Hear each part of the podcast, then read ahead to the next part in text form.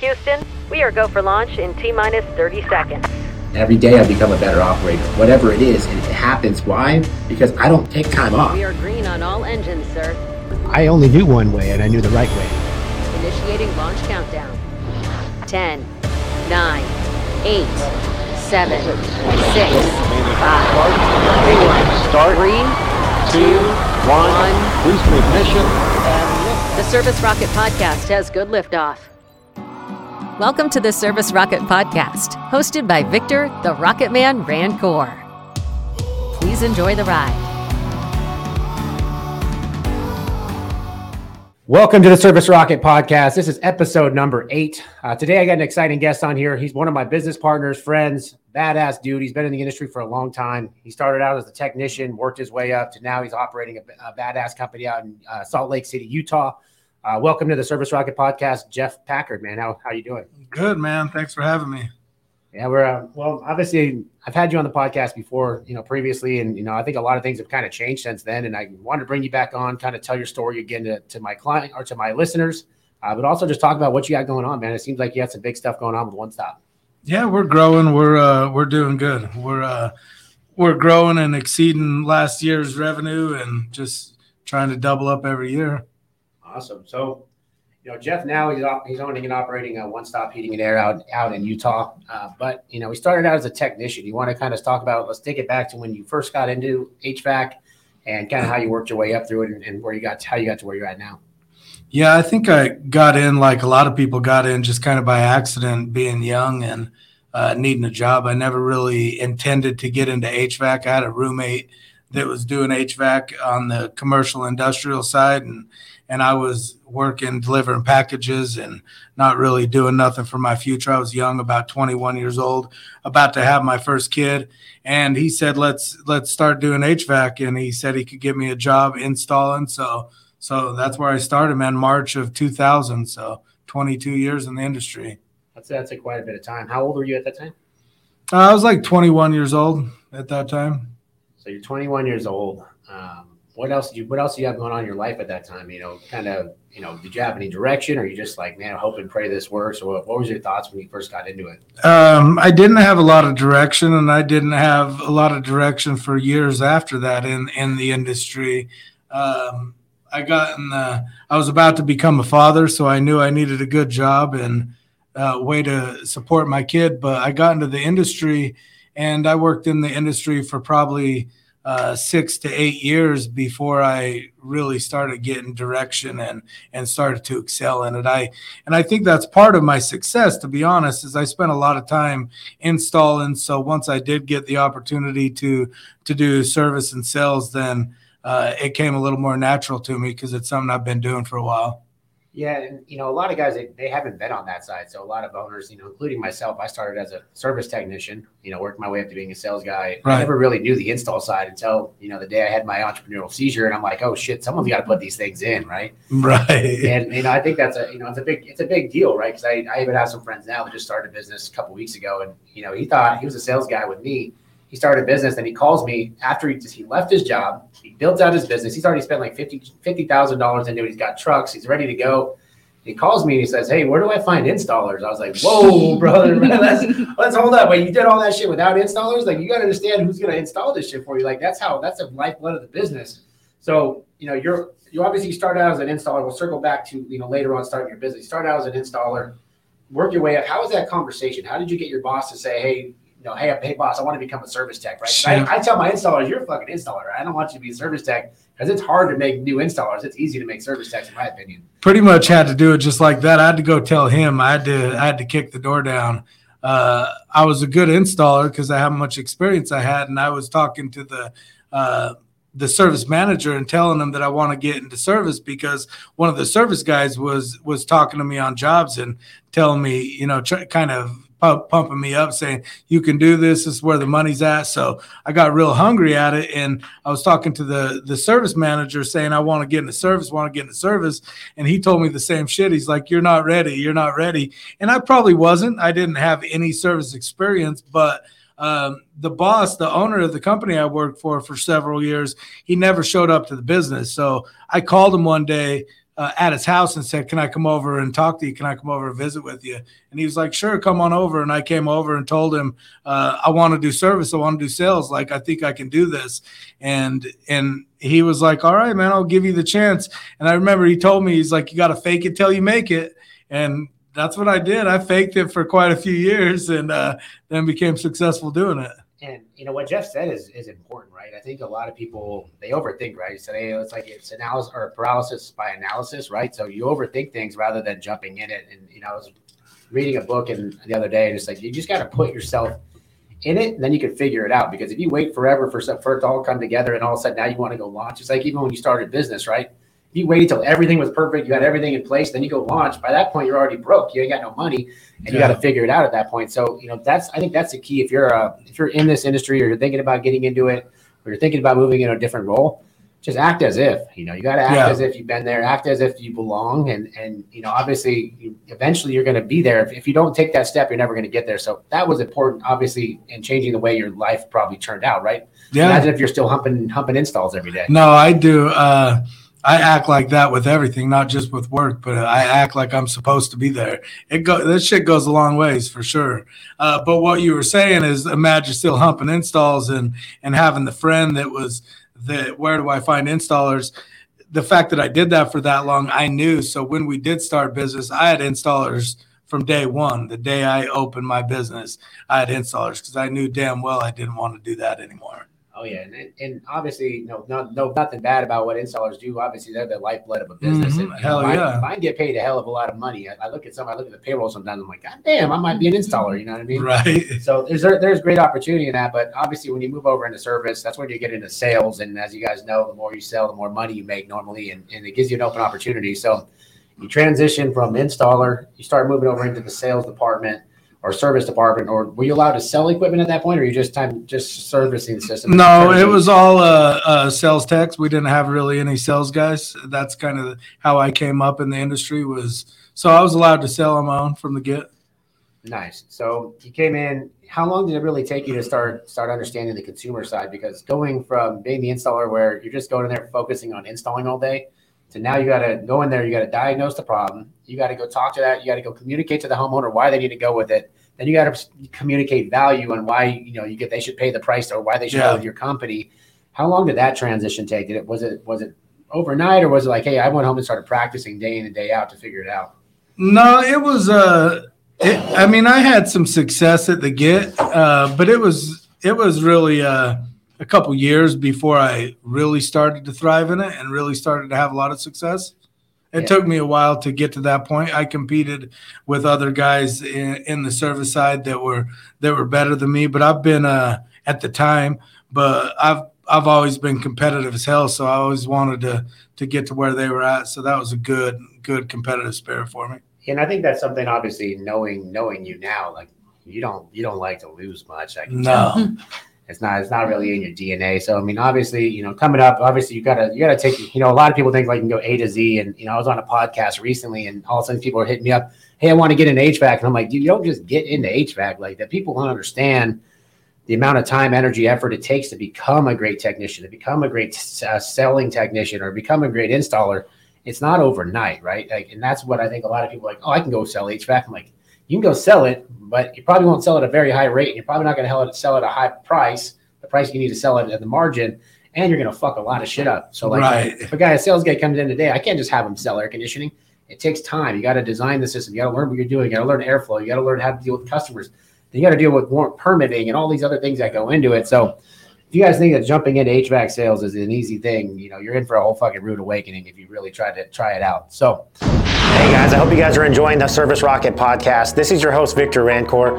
Exciting news, we had some tickets open up for the Service Rocket Growth Summit. It's October 20 through 22nd at Resort World Las Vegas. You're going to want to be there. We have some of the best owners, operators, trainers, and motivators in the country all in one place coming together to help you guys grow your business, grow your sales, and hopefully grow in life. So if you haven't got a chance yet, go to servicerocketnetwork.com. Go ahead and get signed up today. Cannot wait to see you guys in Vegas. How long were you into uh, into install or in HVAC by the time you became a selling technician? Um, I think eight years. Eight years. I spent a lot of time doing it. And I and I hit a lot of different aspects of the trade. Like I, I did commercial industrial for like the first three years that I did HVAC and then uh, then I did residential installs and I did that for probably another three three to four years as well before uh, before I started working at the company that where I started doing service sales and I started I started there as a as an installer and probably was there for about a year a year to two years before I do- started doing service for them. Nice. So you you're now working for a company, um, you know, grinding day in and day out. I know at one point you were you became the top sales guy there, right? Yep. So you became the top sales guy. How much money were you making over there? Uh, Yeah, my best year, I made a little over three hundred thousand that year. So three hundred thousand dollars. That's not that's a lot of coin right there. That's not that's not a little bit of money. He's living in Utah. Like that's a lot of coin in California, let alone in Utah. So you're you're living pretty good, living good. How old are your kids at this point? Uh, my kids at this point were 15, 15 and 12. So, yeah, teenagers, young, almost teenagers. So making money. You got your kids. Kids are now in their teens. It's hard at that point. You start getting comfortable, right? Like Very comfortable. yeah, you start feeling comfortable. And a lot of guys get in that position, like especially as a business owner. I want my sales guys to go start buying shit. So I want to go buy a boat, a house, Yeah. all kinds of shit, so you can never leave me, right? I want you to be in debt. Right. I want you to be in debt forever. So you got to keep. You can't just go quit your job, right? Yeah. So you're doing this. You're making this other guy money. You said he doesn't come to the office very often, right? No, he, he was never involved in the day to day. Okay. There's people that worked for him for a year without even meeting him. So you know that's that's also important, right? If you own a HVAC business, any business for that, right? Like when the owner is disconnected, what happens is the business is other people are like, well, we, we're running this thing, right? You get the mentality like I'm already running the show. Why? Why do I want to keep working for this guy, right? Yeah, I had a lot of customers that would ask me that. Um, they would ask me, "Is this your business?" And I'm like, "No, no." And they're like, "Why don't you start your own business?" And I said, "I'm doing too. I'm doing good enough on my own. Like I'm doing uh, not on my own, but working for this guy. I don't want to deal with the stress. I don't want to deal with this and that. Like three hundred thousand dollars a year and and be off at you know six o'clock or whatever. I mean, I grinded, worked hard, but to be off and not have to deal with shit, that's kind of envious, especially with the business owner now. If you can make three hundred a year and not deal with the bullshit we deal with, sounds very tempting. Yeah, you know, a lot of people don't realize. I mean, obviously, that goes in what goes into running a business, and you don't know it as a sales guy because you just think that guy's making all kinds of money, no stress. He's out, Right. he's he's on vacation, and you don't realize what actually goes into running a business. So, uh, I got to find out the hard way because I went from making a shit ton of money to doing the same thing, and I'm like, okay, where, where's my money now? Who's, Right. who's gonna pay? Wait, I don't get a paycheck this Friday. What do you mean I don't get a paycheck? Wait, I gotta put my own money back into this bitch. Right. So obviously, you go, you start, you, you crush it as a sales guy. What was the moment that you finally decided that you were gonna have that entrepreneurial seizure, where you're gonna go start your own business? Uh, the company I work for, and it's a blessing now, but the company I worked for was was going downhill. So I had to grind uh, after 2016. That was my top year. 2017, I had to work a lot harder, made less. Uh, 2018, I was working even harder, making less again. Uh, still making really good money, but the the trend was going down. So I knew at that point it was uh, either I had two options to go work for somebody else or uh, to start my own business. And and, and kind of like what you said, with the owner not being involved day to day, I pretty much like I considered myself self-employed uh, for the last five years. I worked for that company. Like uh, it wasn't a problem with me working. So with me working my ass off and taking the calls when I was busy, I could get off when I wanted. I made my own schedule in a sense. Um, I didn't have to really answer to anybody. So that wasn't an option to go work for somebody else and start that shit over and start over at the bottom of the totem pole. So it was either that or start my own business, and I knew that I could do it. So starting my own business was was the option. So you made the decision. Day one, where did you come up with the name? Obviously, One Stop's a great name. Um, it's you know if you think about it, it can expand into any any any Yeah. genre, electrical, plumbing, whatever it is. So the name was great. Where did where did that come from? Uh, Googling good names for HVAC companies, and that's that's where I found it. Well, now it's, that works. That's that's a little cheating, okay, brother. Well, I Googled it and we found like 10 different names uh, that we were talking about. And so then I was looking on DOPL, like, is this name taken? Is this name taken? And one stop just stuck in my head. uh, that's a good na- good name for a company. So I googled or I looked on DOPL and it wasn't taken. So I said, let's do it. That's what we're going with. Nice. So now we got we got the name. We're getting ready. So how much cap was it that you used to start up One Stop, or did you did you come in with money, or did you just say, "Hey, I just got to figure it out"? I know I- sales sales guys we like to blow our cash. Like I No, yeah, I didn't come up with come in with a lot of money. I cashed out my 401k that I had uh, from the, the place that I worked. So I started out with uh, with probably, you know, let's say forty thousand dollars is pretty much what I started out with. So I bought, you know, out of that, I, I probably spent half of that on vehicles. So I bought uh, three vans. Uh, got them wrapped, so they were wrapped. I already had the design and everything. I spent money on that and then I knew I needed to spend money on marketing from day one. I wasn't going to be uh, a small time business, so I knew it was going to take money uh, to get the phone to ring. So we invested money into marketing from day one. So um, obviously, investing into marketing is important. If you're not doing that with your business, and it's never going to go anywhere. Where did you go first? What was the thing that you said, "Hey, I got to go focus on this"? Um, I didn't really know. I mean, I knew Google was the biggest thing. Um, so I, I used the the terminology that or the phrase that that it's like having a being blindfolded with a handful of darts and just throwing them at the fucking dartboard and seeing what sticks. So I knew it was to take money to get the phone to ring. So I was spending money here, here, gotten some some mailers, got a, a pay per click guy, SEO person. Uh, probably wasted a lot of money on certain avenues, but got the phone to ring on other avenues. So kind of figured it out from the get and then dial it in from that point. So a lot of people, a lot of people are probably listening to this. They're scared to spend the money, right? And you know, obviously, it's scary because you put money out there and you you're throwing your fish net out there and you're hoping to catch some fish, right? And when you do catch those fish, not only do you have to you have to convert them into something, right? Because if you go get new customers and you're only charging two hundred bucks humping capacitors all day, are you really making any money? Right. No. So obviously, talk about how important it was to have that sales background and, and be able to sell. You know, obviously not even just sell it, but also sell it at the right price to be able to be able to scale your business. Or did you start out real cheap in the beginning? No, no, I didn't start out cheap. Uh, a lot cheaper than we are now, but that was the one part that I didn't worry about because I knew I had that. I knew I could convert. Uh, I was out in the field for the first probably three years of business, but I knew that I could sell. Uh, I knew if I could get in the customers' homes, I could sell, and I uh, recruited a couple guys to come work for me pretty quick that that I knew could sell. So we didn't really have a process or a price book like we just knew what the what the prices were we wanted to sell from uh, so it was more of a worry for me to get the get the to get the customers to come in because i knew i could sell Yeah, and that's the same way with me. Like I'm like, I just got to get the, I got, I got to get the phones to ring. I remember when I first started. You know, I started in August, around the same time as you. You went Yeah. like in July or August. uh, we got the business license june 1st but we started uh, august september so we pretty much started business at the exact same time And if anybody knows anything about starting a business in August or September, it's kind of retarded. Uh, you wouldn't miss the whole summer season, right? So you go, 100% you get the little tail end of the summer, you get some calls going, and all of a sudden that first winter hits, and your phones aren't going crazy, right? Well, I guess in Mhm. Utah they probably get a little busier than here, but like we went to, well, I was just hanging out in a warehouse with me and my buddies playing video games for a while. How did you guys get the phones to ring when you didn't have the demand? How were you guys staying in front of customers?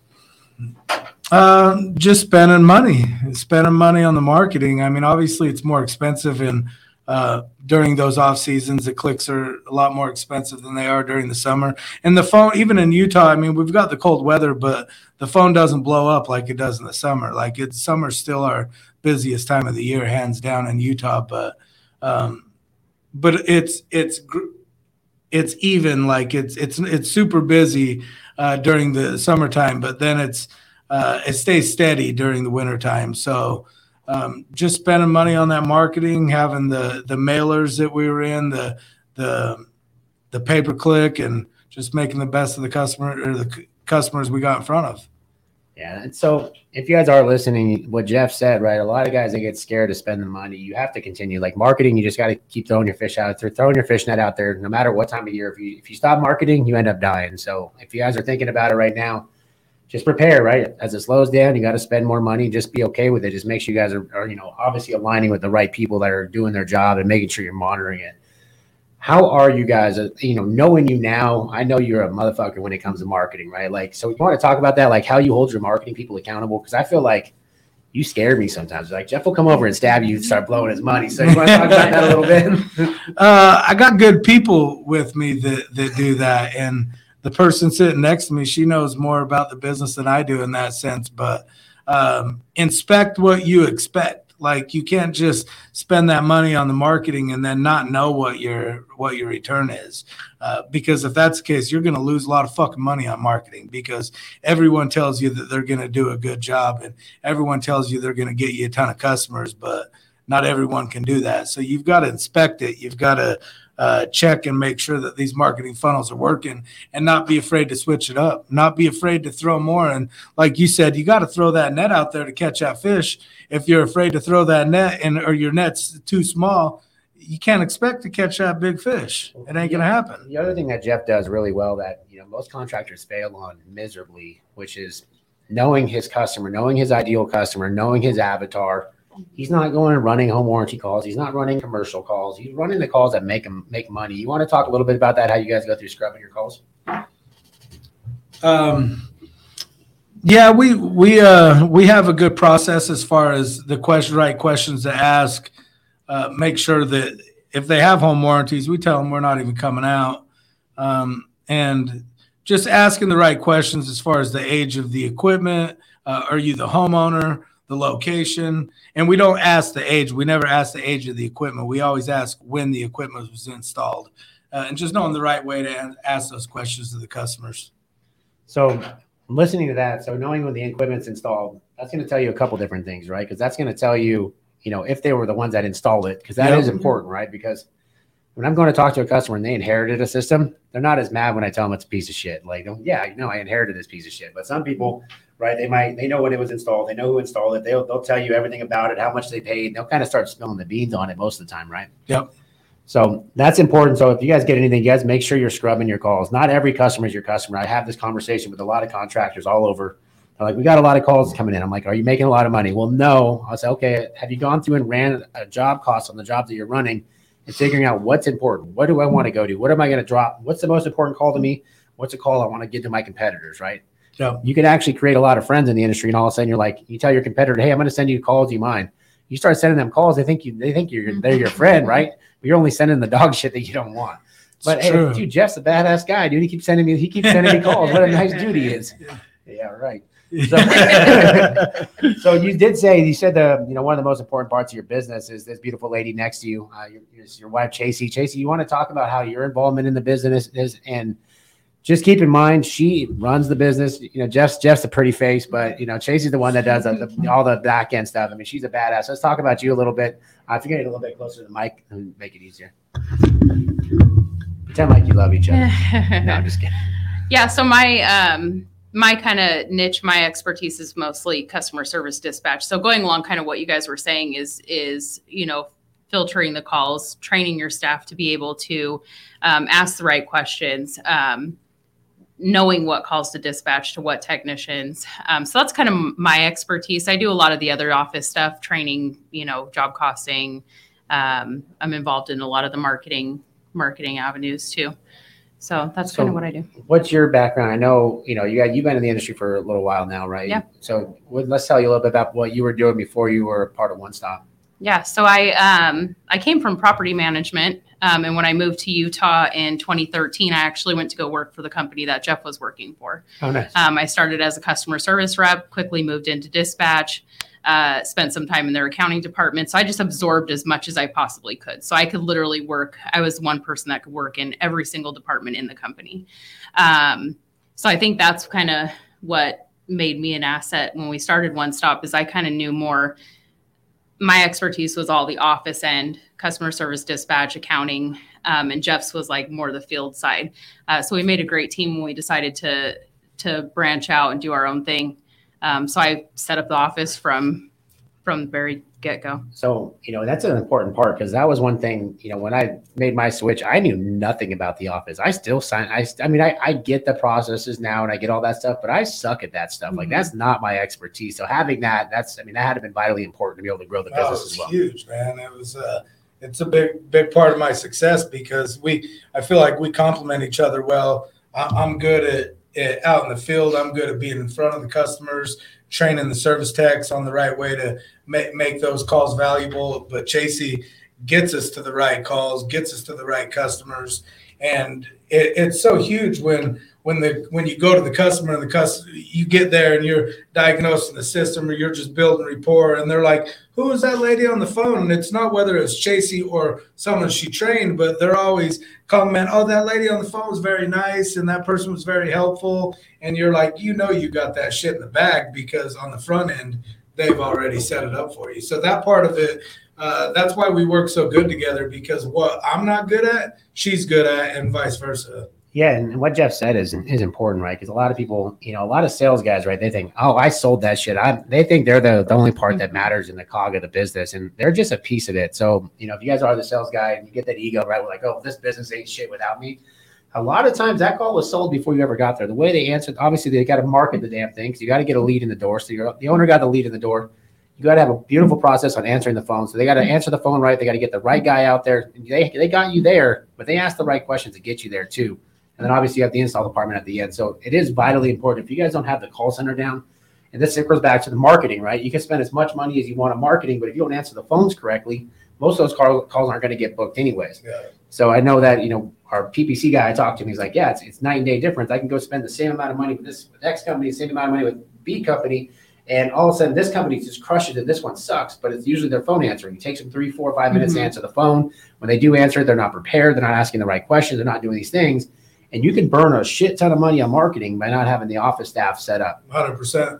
A lot of the market, m- most of the marketing people I talk to are that's always their big concern is you know the phone room and this is where it fails in the phone room and it's nice to know that that we're not going to fail in the phone room. Like when those marketing companies express those concerns, uh, I'm like we're good on that part. We're going to convert them. Just make But- it ring. Yeah, just make the phone Yeah. ring. But I talk about that with everyone. It's a, it's a team sport and it's a relay race, and it's all about passing that baton without without dropping that baton. Like uh, the office staff is the most important. They're the front line. They're the first person that's going to talk to the customer, and they're the last person that's going to talk to the customer if they fuck it up.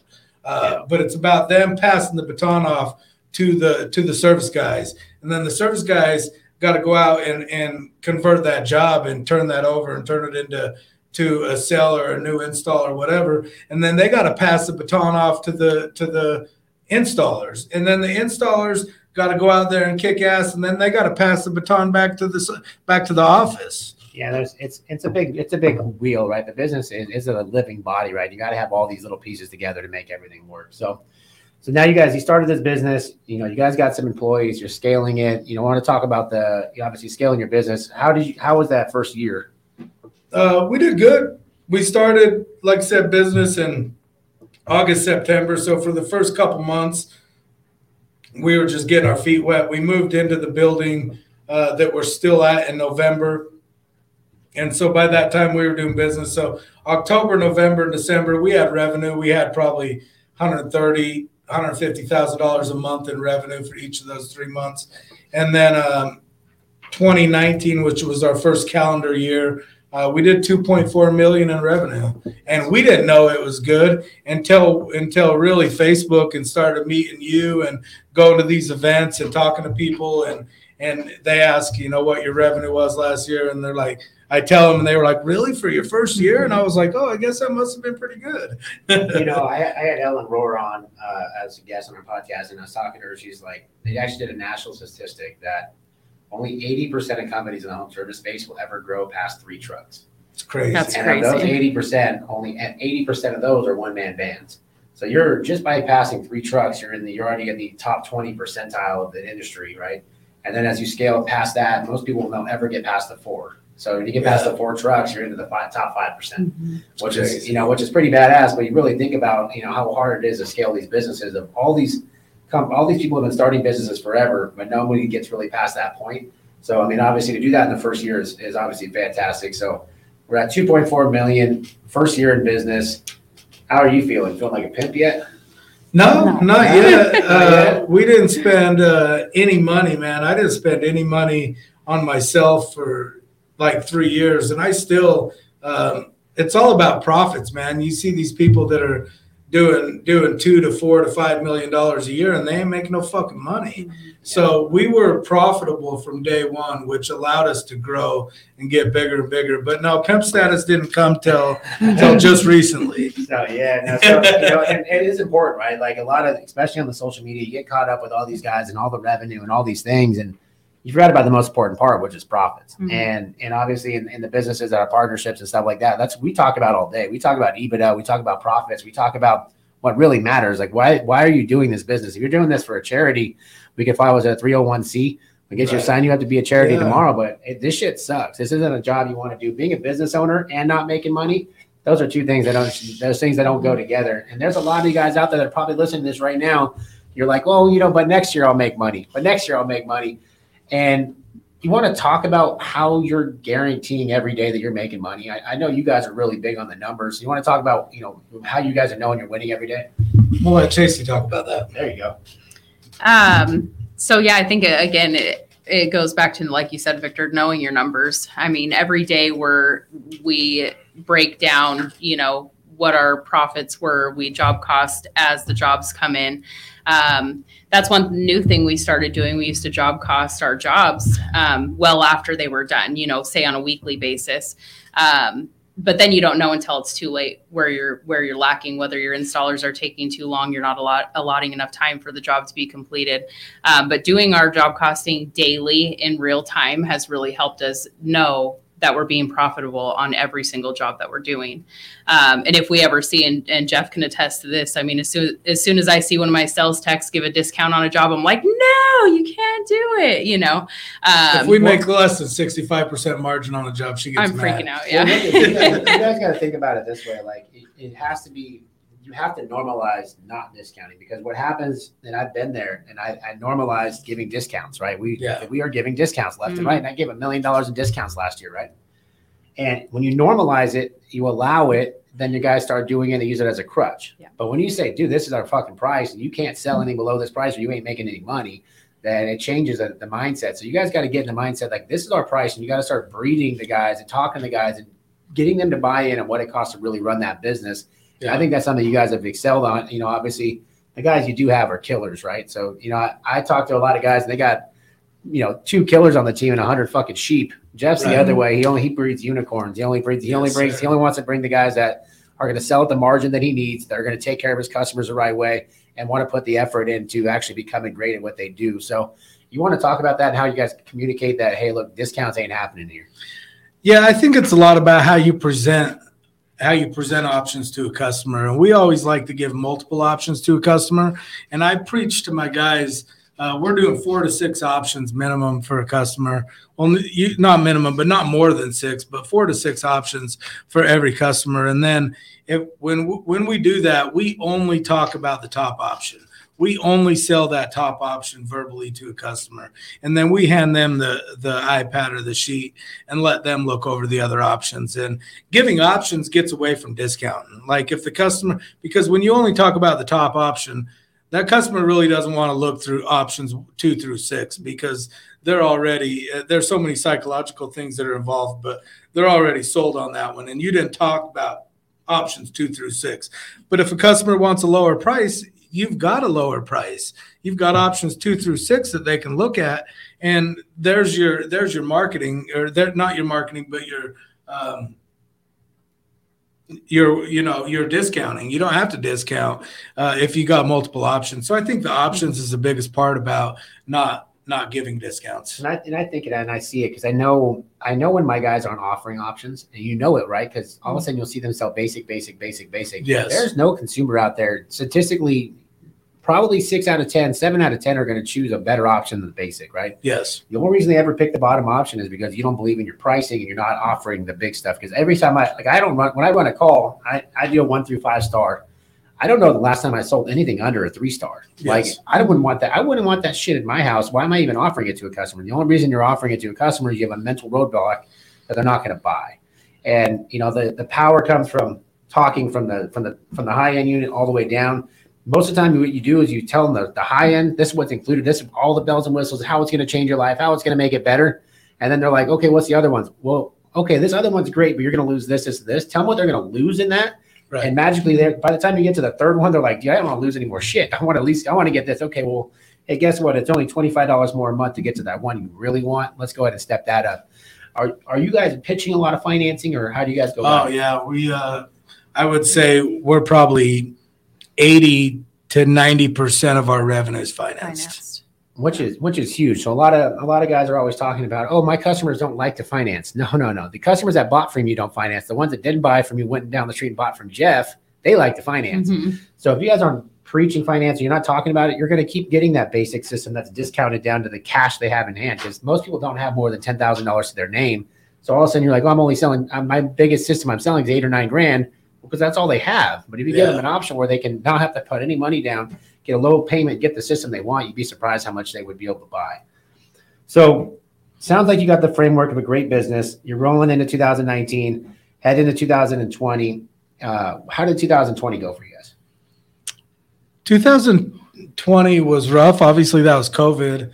Uh, so COVID hit us in the ass uh, pretty good. So we ended up we ended up going backwards just a little bit. Uh, 2008 19 we did the 2.4 million. 2020 we ended like 2.1 2.2 million. So backwards sucked. It wasn't acceptable because we had the framework of getting ready to just blow it up in the next year and then we struggled to do the same thing we did the year before. Well, a lot of people don't realize like Utah like shut down, shut down. Like Yeah. I went out to Utah during COVID in probably uh, May 2020, and like there was nobody in downtown. Mhm. There was nobody in any bar. There was nothing. I had to wear a mask to go walk to my table, and I'm just like, where, where is everybody? Like, no one's been here in months, right? Yeah. They just would lock themselves up in the house. So obviously, that's that was a big deal going through that through that community. They're really scared about everybody coming in their house, so that definitely had to be It's rough. huge. So Yeah, it you was had very rough. 2020, you went down a little bit, but you're still running a great business, still running a profitable business, right? Uh, heading into 2021, you guys are crushing it, right?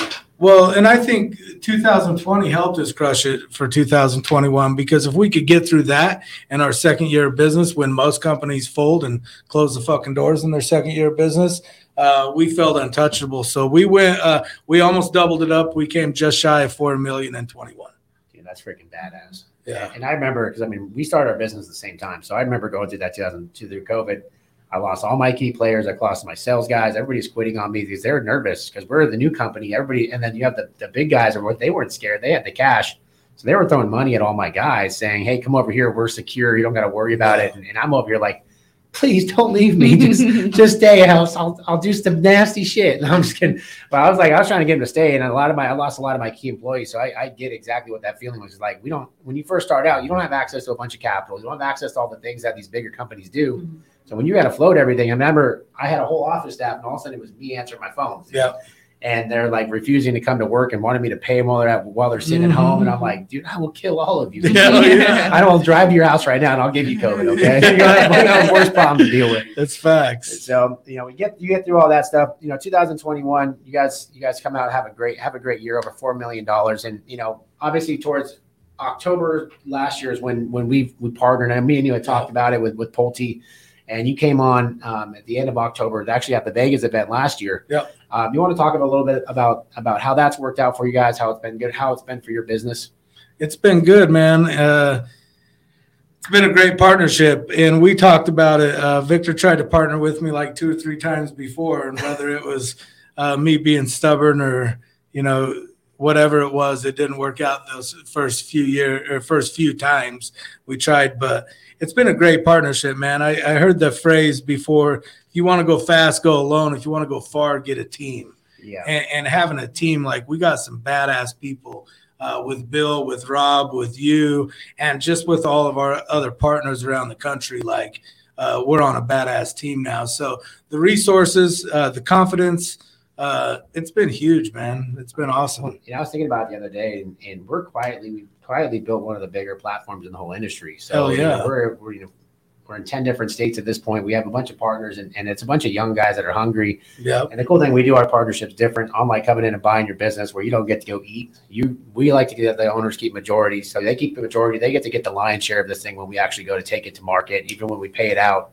we don't tell them how to run their business. We just tell them they're dumbasses sometimes. Mhm. And I think that's I think that's one thing that's been weird working with Bill is like he will literally he'll just make you feel dumb. You know what I mean? He won't say you're dumb, but he's like, that's kind of stupid, you know? And, and I, I, I didn't at first, I'm like, oh, you motherfucker. Then I realized I'm like, he's doing that on purpose. He wants you, he wants you to go to the conclusion. He already sees what's going on. He can tell you what's wrong with your business, but he needs you to fucking learn. Because if you don't learn yourself, you're never going to fix the fucking problem yourself. That's right.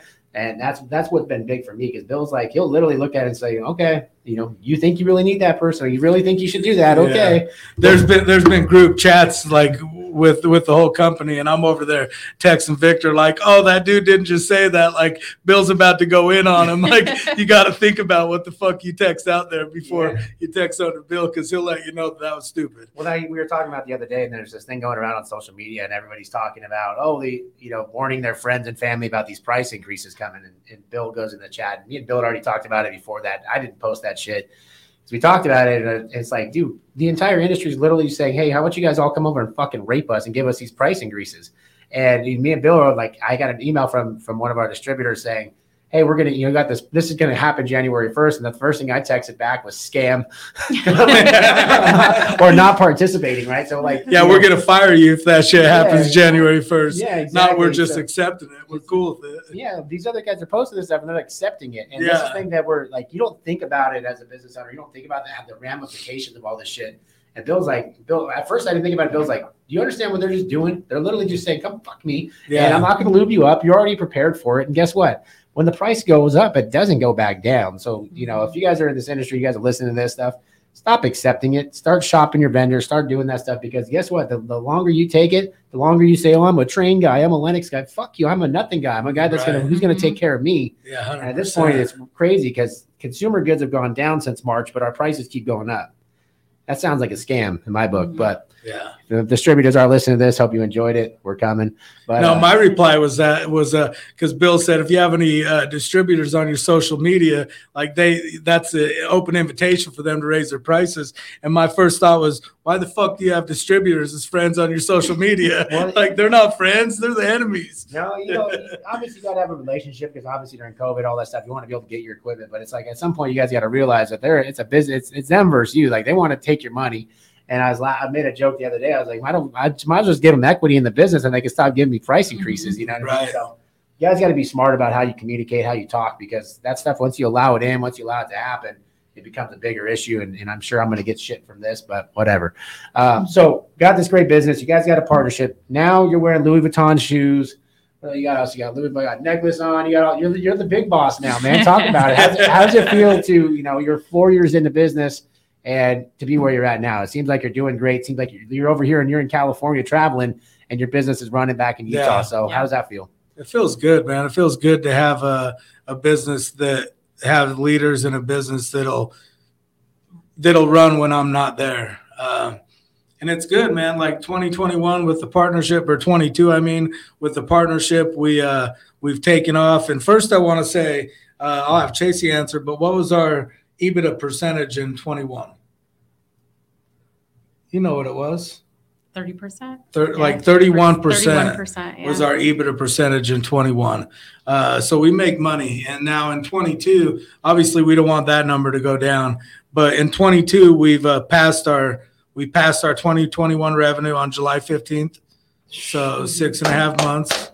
Yeah, thank you, thank you. And and now it's just uh the sky's the limit, man. And somebody told me that it's like riding a bike, and once you get up to the top of that hill, you know that passing that five million is, is that top of the hill, and then you can kind of start coasting a little bit and not take your foot off the gas, but the business starts to generate some uh, some momentum and starts to run itself. So it starts to become a real business at that point. And then, you know, I, we talk, I talk to people all the time. Like, you want to partner with me? And I'm like, how big's your company? Like, we're doing a million. I was like, you don't have a company yet. You got a fucking hobby. Okay. got a job. You got a You job. own a job. You don't got- own a you own a job. So there's a lot of things you have to have in place. And, you know, if you're like, oh, I want to come talk to Victor about partnership, get your shit together first. Cause I'm going to, we're going to come in. I'm going to see your business. You know, we, we made, we had some partnerships we made recently. And I'm like, I already knew like day one, like we're doing this, this, and this. Like I could see the problems in the business most of the time beforehand. And, and that's one great thing that Michelle does.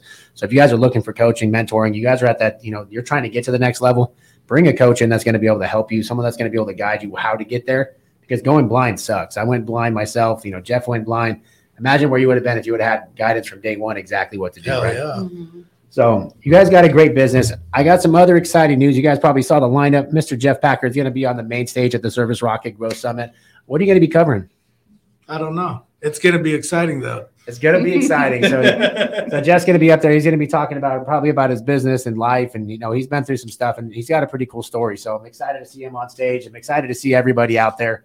The event's going to be badass. So it's going to be October 20th through 22nd, Resort World Las Vegas. If you guys haven't got your tickets yet, it's sold out. So thank you guys for uh, for coming. The guys that did buy tickets. Good job. Uh, anything else you want to add, Jeff? You know, anybody out there say they're you know a new business starting out? What would you say to those guys?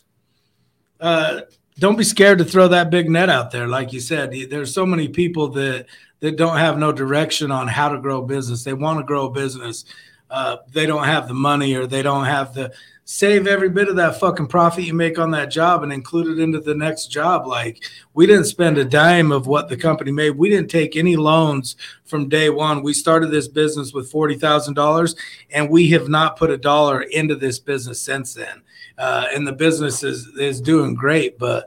Uh, go hard. Don't take your foot off the gas, and don't be afraid to spend that money.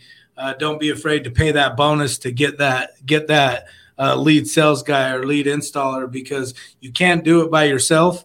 Uh, you can't do it without a team, and you can't do it without money. It takes money to make money. And and if your business isn't spitting out coins, stop what you're doing and fix what fix what's going on because these companies should be spitting out coin. And if it's not happening, you're doing something wrong. You got to reevaluate evaluate what you're doing. Otherwise, you're just going to be running in a hamster wheel.